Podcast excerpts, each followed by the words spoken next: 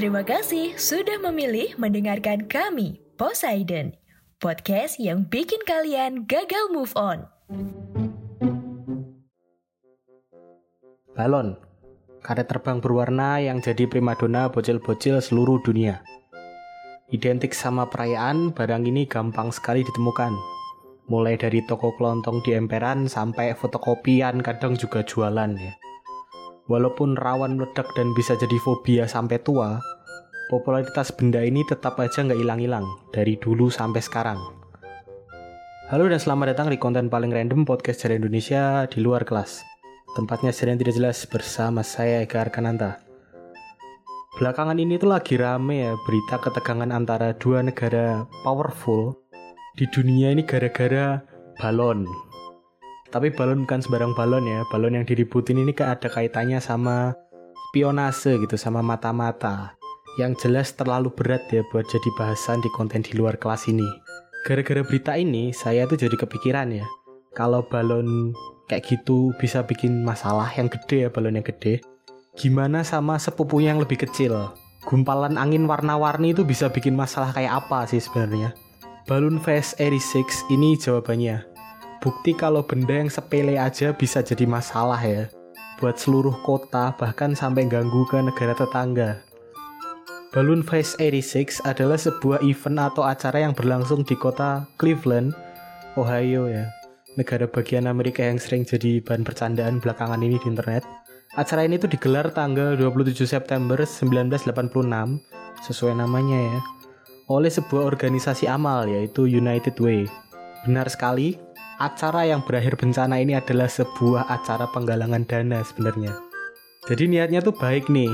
Terus gimana kok jadi chaos gitu tuh kenapa gitu loh. Mari kita bahas dari awal ya.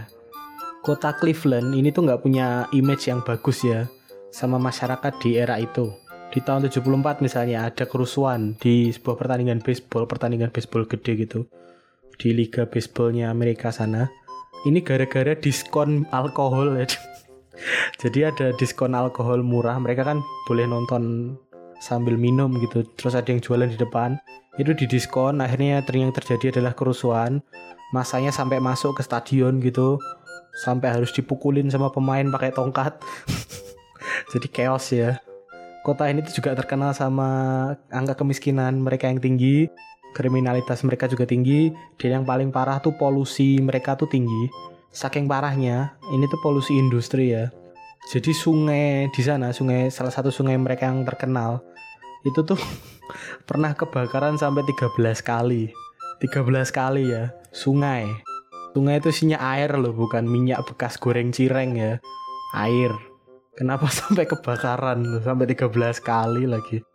Karena hal itu di dekade 70-an itu banyak bermunculan organisasi-organisasi amal Salah satunya itu adalah United Way ya, yang nyelenggarain uh, Balloon Fest tadi. Program-program mereka nih sebenarnya tuh lancar gitu. Mereka tuh biasanya bikin banyak penggalangan dana yang hasilnya tuh sukses kebantu agensi dan instansi-instansi lokal gitu. Buat uh, ngebantu kesejahteraan masyarakat lah intinya. Ada mulai dari bagi-bagi makan, bikin shelter buat gelandangan dan lain-lain gitu. Tapi sampai tahun 80-an, image kota Cleveland ini tuh masih belum berubah ya, masih amburadul gitu kayak setting kota di game GTA ya. United Way ini punya misi buat ngerubah cara pandang masyarakat umum sama kota Cleveland ini tuh buat jadi lebih baik gitu, jadi lebih keren, nggak chaos gitu kotanya ya. Gimana caranya? Salah satu pegawainya United Way namanya tuh Bapak George Fraser ya, ini tuh punya ide cemerlang ya buat bikin sebuah acara, buat event gitu penggalangan dana gede yang dampaknya tuh bisa bikin Cleveland tuh kelihatan ramah dan friendly gitu buat orang-orang. Acara ini tuh berupa pelepasan balon yang rencananya tuh mecahin rekor dunia ya dengan jumlahnya yang sekitar 2 juta balon dilepaskan bersama-sama dari pusat kota Cleveland. Acara ini tuh disambut baik ya sama pejabat sama pemerintah lokal tuh disambut baik, sama masyarakat Cleveland juga disambut baik banyak dari mereka bahkan jadi volunteer atau jadi sukarelawan gitu buat membantu mensukseskan acara ini gitu. Semuanya tuh lancar lah pokoknya sampai hari pelaksanaan Balloon Fest ini tuh tiba. Sabtu 27 September 1986. warga ini udah rame ya, udah menuin di sekitar alun-alun kota Cleveland. Panitia dan sukarelawan juga masih sibuk niupin balon ya pada acara ini. Pakai helium ya, pakai gas helium tuh, bukan pakai tangan, bukan pakai mulut gitu. Nanti malah pada gondongan masal ya kalau pakai mulut kan. Di atas alun-alun ini udah ada sekitar 1,4 sampai 1,5 juta balon. Itu tuh yang udah ditiup dan melayang gitu ya, yang ditahan sama sebuah jaring besar yang disiapin sama panitia acara. Jadi waktu ngelepasin tuh tinggal ditarik jaringnya gitu langsung terbang semua jadi udah tinggal nunggu pelaksanaannya aja lah pokoknya acara ini tuh udah sukses gitu udah hampir selesai hampir jadi tiba-tiba muncullah sebuah masalah masalah yang harusnya itu udah disiapin ya dari jauh hari sama panitianya ada awan badai itu yang bergerak ke arah kota Cleveland yang bikin panitia ini akhirnya harus ngerubah rencana mereka ngebatalin jumlah rencana yang awalnya 2 juta yang diterbangin akhirnya adalah balon-balon yang udah ada aja gitu. Karena ternyata nggak sempat waktunya buat menuhin target yang 2 juta tadi. Jam 1.50 siang, hampir jam 2 ya. Jutaan balon ini tuh akhirnya diterbangkan ke angkasa. Diiringi sama tepuk tangan dan gegap gempita warga yang sukses menyambut acara ini. Tapi kebahagiaan ini tuh nggak berlangsung lama karena hujan datang lebih cepat dari yang dikira dan bikin balon-balon yang awalnya mulai mengudara ini jadi turun lagi ke wilayah kota. Kalau ngikutin planning awal, balon-balon ini tuh harusnya bisa terbang sampai ke atmosfer ya. Terus kemudian nyebar dan akhirnya pecah sendiri gitu atau kempes. Yang kemudian terjadi jelas nggak sesuai sama rencana awal manusia-manusia ini ya. Karena simpelnya adalah cuaca nggak bisa ikut di briefing. Udara lembab yang dibawa sama awan hujan ini itu tuh ngebikin balon-balon tadi nggak bisa terbang tinggi. Akhirnya terjadi adalah balon-balon itu nyangkut di atap rumah, nyangkut di pohon, nyangkut di kabel listrik, bikin mati lampu, terus pada terbang-terbang di jalan gitu bikin kecelakaan, ada yang nyolong jemuran, pokoknya chaos lah di sana lah. Ini tuh masih contoh-contoh ringan ya. Sekarang kita akan bahas kasus-kasus berat yang berujung tuntutan ke pengadilan gara-gara balon-balon ini.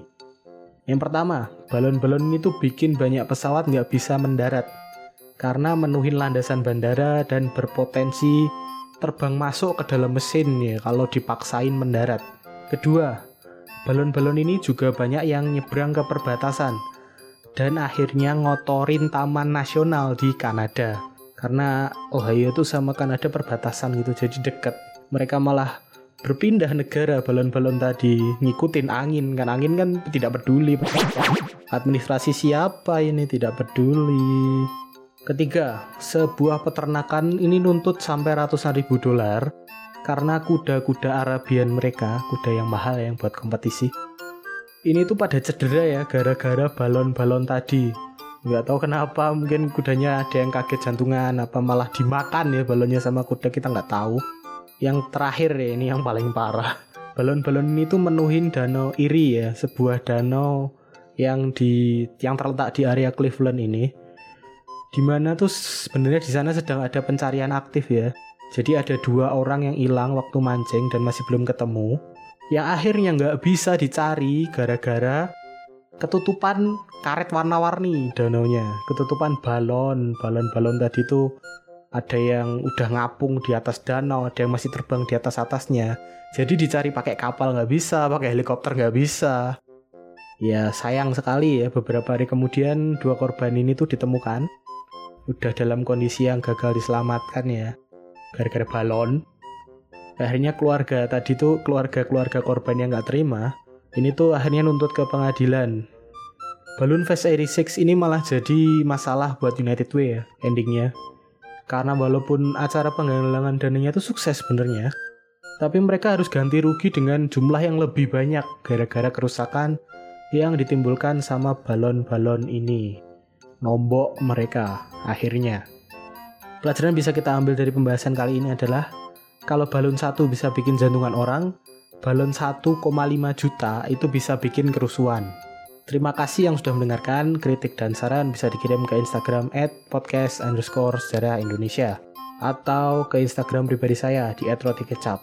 Jika ada kesalahan, saya mohon maaf sebesar-besarnya. Saya Garkanta pamit. Sampai bertemu di konten Poseidon yang lainnya. Bye-bye.